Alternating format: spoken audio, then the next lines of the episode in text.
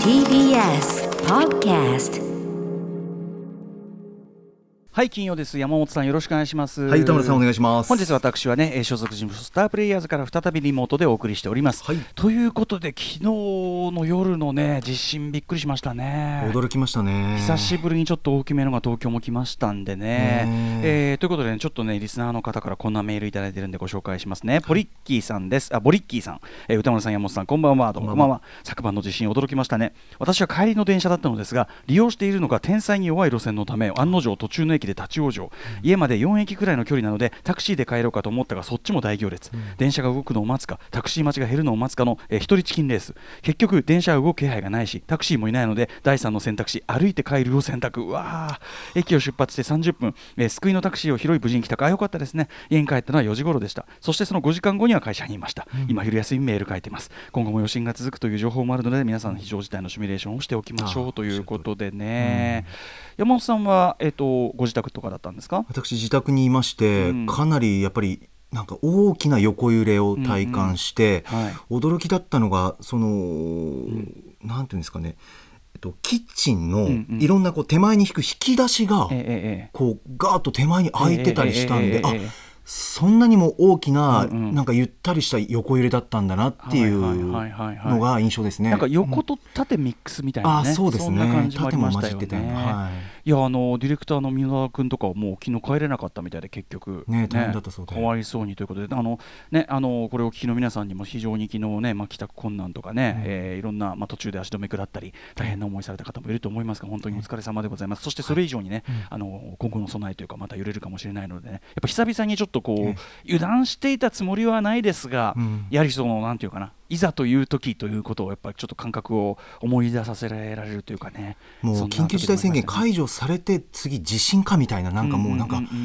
あ本当にいろいろ気をつけて生きか生きていかなきゃなっていうね何があるかわかね分かんないというかそのまあ分かんないというか分かるからね。地震は来るものだからそれは。そうですね、うん、まああの常にこう自分の立ち回り先に何かしらのこの対策であるとかあとやっぱりその通勤通学のルートとかもここにいるときはこう振る舞うとかここにいるときはここに逃げるとかなんかそういうシミュレーションぐらいはしとくべきかもしれないですよね。イメージするだけでだいぶ違うと思います、うん。あのーいざという時にさこうほら例えばネットで、ね、あの調べりゃいいやなんですもう繋がらない可能性だって全然あるわけですからね東日本大震災の時なんかそうでしたけど、うん。あとその通信のねそのトラフィックをこう増やしちゃうのもねあんまりよろしくないというのもありますから。はいはいということで、まあ、改めてちょっと気が引き締まるようなね昨日の地震でございましたということで、はい。ちなみにね僕普通にまあいろいろ各局見ててさ、ええ。あの街とかをこう映すじゃないですか、ええまあ、それは報道だからいいしょうがないんだけど、はい。あのでもなんか無造作にさこう歩いてる人とか、うん。あとタクシー乗り場の人を映すのってさ俺もしその場にいる側だったらすごい嫌なんだけど、えで嫌だしえ何勝手に撮ってんですか？みたいなさその、うん。なんていうの？ね、あの被写体として全国にこう顔を出すからにはさなんかそういうこうお覚書きじゃないけどさなんかそういうことぐらい普通はやるじゃないですか、テレビに出る時とかはさ、なんかそういうのもなしにさふいっと向けてさなんか報道ですから当然でございみたいな。なかなかこれ意外と人によっては暴力的に感じるんじゃないのっていう気がしましたけどね。あの局員として耳の痛い話ではあるんですけれども、うんうん。やはり感じる部分があって緊急時だからといって、ええ。何でもかんでもこうカメラを向けていいっていう話ではないですしですよね。なんかああいう時の姿勢って改めてあの一ね。テレビ局員としても、山本さんなんかもねかんいろいろ思われてると思いますけど、ね、うん。考え直さなきゃいけない節目節目でこれどうだったんだろうって常に考えながら動かなきゃいけないなっていうね。放送がいろいろこうありましたそれこそテレビつけていても。うん。ね、赤坂なんかはさその、まあ、あの大事に至ってないというのは結構なことだったけど、ええ。まあ、要はさその、カメラを向けて、要するにあの時間にね、まあ、赤坂いて、うんねまあ、一応お店は閉まってるはずの時間だけど中継出てました。ようんいてって、はい。でそこを歩いているという様そのものを見られたくない人だっているじゃない、ええっていうかさ、そうだから、うん、なんかこう何の権利があってそれをみたいな感じがちょっとね。そうですね。ですからその画角っていうかうんこううん。人がなんか遠くにいるなとか、そういうやっぱりこう画面の作り方っていうか、そういうディレクションというかねそういうところも必要ですし、ううん。んなんかこうちょっと上空からっていうか上の方から遠くから撮るとか、うん。背景はちょっともう何もないところにするとか。駅のホームとかじゃね、まあ、それはね、そうですね。ある種こう、オフィシャルなって感じはしますけどもね、そうですね。そうそうそうそう、なんてことをね、ちらりと思ったりなんかします、やっぱり僕がやっぱりあんまりこうね、あのそれこそサングラスしてなくてさええ、どうあの歌丸から佐々木史郎に戻ってる状態にですよ、ええ。プライベートで。えー向けられて、で、ねそのちっこい目なんか見られたくないですから、うん、ちっこくてつぶらな非常にこう目が出ると非常に優しい感じがするという 優しい感じ。まつげが長いと言われている、ね、目なんか。それはもううかつにそれ私あの選んだ人にしかそれは見せたくない。いやそれはそうですよ。それはご自身のね あれですからなもったいないほどの ことじゃないんですけど。いやいやでもね人それぞれありますからあり気持ちがね。ねちょっとはい。報道の倫理なんかも問われる、問われるというかちょっと感じたあたり節目締めて考えなきゃと思います、はい。何せよちょっとねあの地震あの引き続き皆さん気をつけてください。水道管なんか大丈夫だったんですかねなんかね。ねえ。結構ブシャーなんてなっちゃって。表参道もブシャーなんかなっちゃっててさ。そう。うん。まあまあああいう時にさしかもあのすかさず出てってね直さなきゃいけない立場の皆さんっていうのも大変ですもんねいや本当にそうですよ、うん、お疲れ様で。あもちろん報道もそうですよ。だからその意味ではどんな時間帯であればんって言ってね、あ。いやだから僕あれ山本さんがいた、いれば来るのかなと思って。ああそうですよね。しかもそのなんていうの背に腹は変えられないっていう感じでえあのできればあのエアリズム上下みたいな。いやいやまあまあまあ 緊急時 緊急時ですから。何か羽織ると思いますけど、ね。えーやむなしという感じで。ね、リエアリズム上下にサンダルというスタイルで、えーいや本当にね。まあ、飛び出したっていうことになりますけどね、後輩の山本恵里香が出てましたけどね。はい山本さん、お疲れ様でね。ね道でいろんな人いるからね、大変そうだったけどね、お疲れ様でございました。ねうん、ということでございます。皆さんお気をつけくださいませ。始めましょうか。行きましょう。アフターシックスジャンクション.10月8日金曜日時刻は間もなく6時7分になります。ラジオでお聞きの方もラジコでお聞きの方もこんばんは。TBS ラジオキーステーションにお送りするアフターシックスジャンクション通称アトロクです。はい、パーソナリティは私、ラップグループライムスターの歌丸です。本日はライムスター所属事務所スタープレイヤーズ会議室からリモート出演しております。そして、はい TBS ラジオ第6スタジオにおりますのは金曜パートナー TBS アナウンサー山本貴明ですなんか、あのーズーム越し画面を見ながらですね、ライムスターマネージャー、幼いさんがですね、はい。あらっつって、あの、高木、はい。パーマでもかけたみたいなことを、あそうなんですよ、うん。えっとそうですね。34週間ぐらい前ですね。あ、そんな前？はい。あれ？ごめん。とんでもないです。いやいや、僕取れやすいんで、あの、そう。あーそう。直毛なので、うんうんうん。かけたのかな、かけてないのかな、みたいなのがあった今日はんでけど。ですもふわっと感がちょうどね、そうですね、うんふんわりした、ちょっと、ちょそれはっと失礼しました。いえいえいえ、ちょっと早時って朝の番組終わって、ええあの、美容師さんからですね、ええ。あの、あまりにもサラサラした髪なので、うんうんうんうん。ちょっと癖つけた方がいいんじゃないちょっとボリューム感をね。そうですね。そうか、ペタッとしちゃうんですかそう、ね。ヘアスタイリングの時にね、すごく便利になりました、だから。なるほど、はいなるほど。うんいや、素敵ですよ。ますます、本当に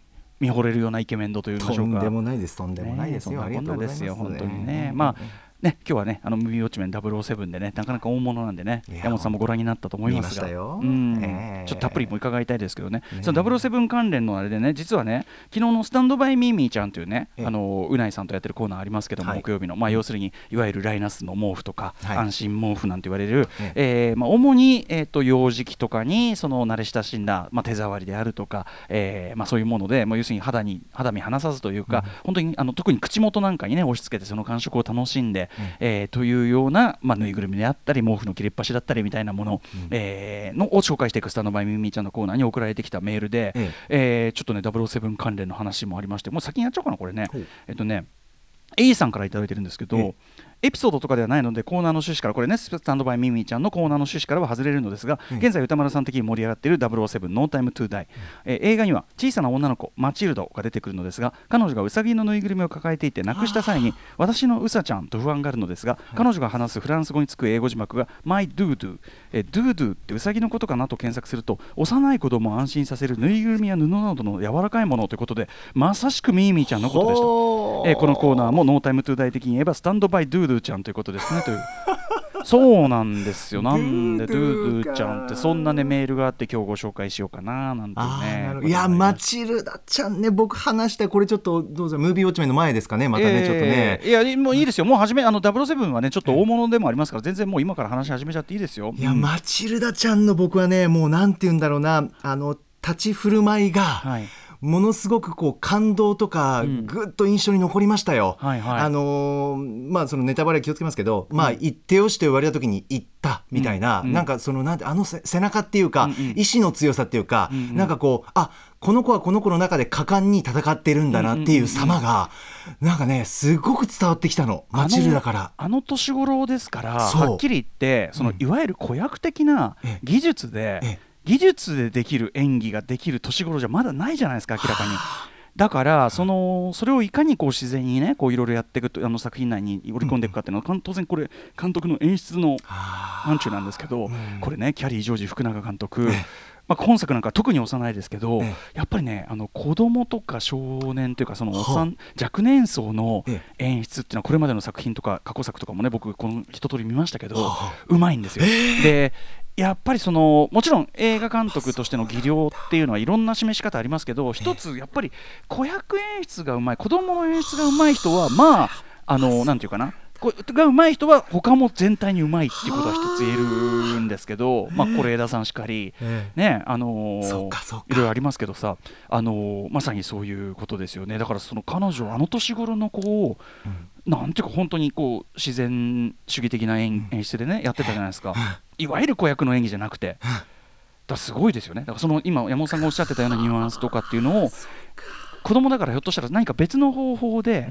醸したのかもしれないしね、えー、興味深い。例えばその僕今急にこう思い出し急にじゃないんですけどちょうどそのスピルバーグのですねええ。未知との遭遇に関して原稿を書くちょっと機会がありまして、まあ後にちょっとあの掲載がはっきりしたらねあの情報が出たらまたお知らせしますけど、未知との遭遇のバリー・坊やっていうまあちっちゃいまあ年頃近いかもしれませんね、えーっと4歳とかそんぐらい45歳かなぐらいの男の子ですよね、もうちょいかなもうちょい大人なのかな。でとにかくあの非常に幼い子で、要はいわゆるこうバシッとセリフを決めるみたいな演技まだできない年頃なんだけど、まあ、彼がその家の中で、まあ、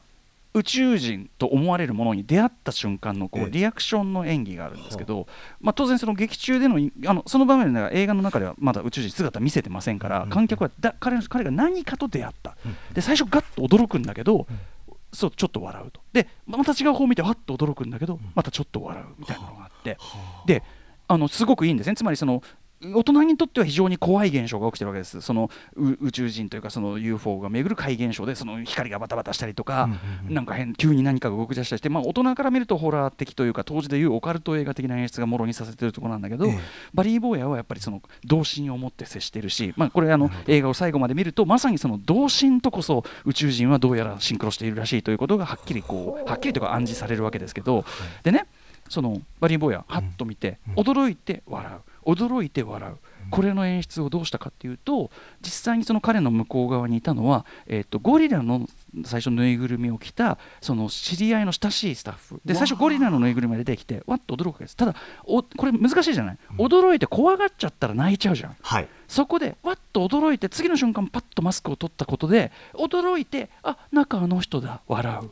驚いて笑うっていうその段取りをスピルバーグはごく自然に演出して見せたわけなんですよね。へえ面白いなだから多分その「ノータイムトゥダイとかもキャリー・ジョージ・福永さんどういう演出好きだか分かんないけどそういうことがひょっとしたらしたのかもしれないしなるほどねちなみにその「未知との遭遇」という映画は主人公ロイの子供たちっていうのもそれぞれちょっと年が違うんですが、ええあの幼い子たちがいるわけです。で彼らのやっぱりね、振る舞いの自然さっていうのも驚くべきものがあるというか。あの未知の遭遇っていうととかくねその SFX その特撮 UFO がね降りてくるところというところが注目されがちですけど、ええ。あのね人物の演出がすごくドキュメンタリー的と言ってもいいような例えば複数の人物が同時に話してそのこ、うん。あの喋りが重なってたりとか、うんうん平気でするんですよ。うん普通の我々の会話と同じようにね、日常的。そう,、はい。うん、そういうところもそうだしあとやっぱなんといってもその子供が本当に自然なんですよね。だからあのすごくベースはすごくドキュメンタリックな演出をしているという、うんうん。そこが効いてくるという作品でもあってなんてことをですね、うん。はい、あの原稿に書きましたんで。わあこれ見直さなきゃな おいおいおいおいおいまたこちらもねあのこちらに載りますよ。わあ興味深い話。原稿の話で言いますとちょっといいですか、ええ私どうぞどうぞもちろん。あのちょっと告知しこそし損なってたんですけど、えーっとモンキーというですねモンキー。はい、これはだからあのあれですよね、あのえーあち名前が出てこない、えーっとあの翻訳家のその柴田元幸さん、ええ。責任編集あのこの番組でもね、はいお世話になってます、はい柴田元幸さんが責任編集の、えーまあジンというのかな、うん。えーモンキーというのがあって、そこに僕以前ですね、あのなんていうかな旅の記憶みたいなことで、はい、ええ。2019年です、えーた猿の旅行記ということであのちょっとエッセイを寄せたんですね。ええ。まさにそれこそ是枝裕和さんとかもまさに僕と並んでその思い出に残る最初の記憶の旅みたいなはあ幼い時の。はあで皆さん寄稿されてて、うん、光栄なことに私そこにエッセイを寄せててですね、ええでその「モンキー」のボリューム18というのが、えっと、こう10月2日にですね英語版として、ええ。っと、出たんですよ。え英語で？英語で。オール英語版で。でこれまあもちろん今も買えるんですけど、ええあの実はですねこれ前この番組でも言いましたけど私その猿の旅行記として寄せた文章、要するに、えっと幼少期にですね母の友人がいたつてで、まあ、プリンストンというね大学があるところ今回のねあのノーベル賞を取られたあの人ねプリンストン大学でしたけど、あのプリンストンに滞在しその流れでニューヨークも行ったと。でその時に、まあ、ちょうどそのヒップホップは黎明期であり、そしてそのミュージカルの「ウィズという、要するにオズの魔法使いの、えー、と黒人キャスト版というのを、えー、と生で見てというような、それと、を重ねたわけですね、そのプリンストンでの思い出と、そのエッセイを寄せたんですが、あの後にですねその柴田元幸さん、番組にいらっしゃった時に、えー告白させていただきましたが、えー複数回の思い出が混ざっちゃってたと、つまりあーおっしゃってました。夏と冬の思い出が混ざっちゃっててホタルを見た思い出、プールで遊んだ思い出は、実はその後に結構大きくなってから、大きくってもいつも小学生とかですけど、まあ、その友人のやっぱりそのプリンスプリンストンの家に滞在した時の思い出であって、うん。その2回が混ざっちゃってたと。でまあ、柴田さんは、いやいや、そのね、思い出が混ざっちゃってるのも含めて、それが面白いじゃないですかっていうね、あの思い出ってそういうことだかええ。ら、そのいいじゃないですかとおっしゃってくださったんですがうん、そのただそのウィズの初演とかね、そのブロードウェイミュージカルとしてのウィズの、ウィあ元はそのブロードウェイじゃないんだな、ブロードウェイにこう、はい。あのスピンオフっていうかね、してきたんだけど、あのそういうその初演の年とかの話も間違っちゃってるわけだからこれ、英語版なんかにね、訳されてですよ、その 世界の方が読まれたらですね、おい、こいつね、嘘っぱち言ってるぞと、はいこいつがなんつってね日本人が変なこと言ってるぞなんて言われちゃうから、ええものすごくあのくどくどしい言い訳をですね、ええ。あの書いて、これが英語版にのみ載ってます、私の。あ私が最初から英語版で書いたんじゃなくて、私が書いたのをあの英語訳していただいたんですけども、ええあそうですか、えーなので、えーそちらも合わせてお楽しみ に。至るでもこれはやっぱ記憶の捏いや造いやもう捏造っていうかうんうんね記憶ってそういうものだったりもしますよ。まあね、うん。幼い時ではあったんであれですけどなんかそのヒップホップ黎明期っていうのと、そのウィズの初演を初演というかなウィズのそのブロードウェイ版を見たという件と、ええ。ホタルの話となんか綺麗につないじゃって、うん。でもそこでやっぱりそのなんていうの自分で書いといて、んこんな綺麗につながるか？みたいな。なんか俺よくできてた。うん、そうあまりになんかよくできすぎてませんかって自分で自分を疑った自分で自分をじ疑った自分を褒めてあげたい。ああそうですか、ええ。今となっては。今となっては、うん、あそこでやっぱり、あのーうん。自分を信じきらなかった自分を褒めてあげたい、なるほど。それであの調べたらもうあっさりウィキペディアであっさり真相が判明しましたんで。すぐすぐでしたか、あそうですか。その後、あれどうなってんのかなっつって母に聞いたら、やっぱもう母がそれは違いますよと。あーえーお母さんはねよく覚えてらっしゃる。いうことで、まあ、母の友人でしたからね、うん。そういうこともありましてね、プリンストンいいとこでした、本当に。ああそうですか、うわーすごい。かけがえのない思い出まあそれはそうなんですけどね。なこんなでございます。はい、はい。あのモンキー 英語版、えー出ておりますのでね、まあ元のモンキーもあの素晴らしいあの日本語版も当然素晴らしい私以外もね、文章というかね載っておりますのでそちらも読んでいただければと思います。あともう一つお知らせは今夜ええ。私えっと MX テレビバラ色ダンディ出演後の時間になりますが、うん。久々にあのタモリクラブの方ね出演させて、あんまりその民放のそのなんていうの地上波テレビみたいなあんまり基本的にはそんな出ないんですけど、出ないって出ないって言ったら声がかかんないですけど別に。声がかかんないんですけど、タモリクラブだけはもうなん万難を排して出ますという私が、ね今回めちゃくちゃ面白いんで、ぜひご覧いただければ、記憶を、まさにそうだ、記憶をめぐる、そうだ、記憶をめぐる回だ。あそうなんですか？あ繋がってる、はい。なんか。ぜひえ、レミニセンスでございます。ご覧ください。はい。ということで、本日のメニュー紹介いってみましょう。はいさあ6時半からは週刊映画辞表ムービーウォッチメンです。今夜歌丸さんが評論するのは最後のダニエル・クレイグ版ジェームズ・ボンド。メガホンを取ったのはイケメン監督キャリー・ジョージ福永。007ノータイム・トゥ・ダイです。はい、そして7時からライブや DJ などさまざまなスタイルで音楽を続け届けるミュージックゾーンライブダイレクト。今夜のゲストはこちら。10月13日にメジャーファーストアルバム「ウーリー」をリリースするシンガーソングライターさとうもかさんが番組久々の登場です。はい。そしてその後7時40分頃からは抽象概念警察復活です。そして8時からは番組で紹介した情報や聞きどころを振り返るアトロクフューチャーパスト。今夜は映像コレクタービデオ考古学者のコンバット REC さんと一緒に今週の番組内容を振り返っていきますが8時30分からの TBS ラジオではパソナグループプレゼンツ朝比奈彩の淡路島放送局を放送するため8時30分から9時までの30分間は TBS ラジオ以外の局のみの放送となります。ご了承ください。そして改めて歌丸さんは今夜は最後までいないいない日ということはい、になります、申し訳ございません。本日は東京 MX バラ色ダンディ各週出演の、えー、と出演集なので、えー途中で、えー、と8時前に離脱させていただきます。はい、さて番組では皆さんからのメッセージいつでもお待ちしております。歌丸アットマーク tbs.co.jp までお送りくださいまた番組では各種 SNS も稼働中です Twitter、LINE、Instagram 各種フォローお願いしますそれではアフターシックスジャンクション行ってみよう After Six Junction.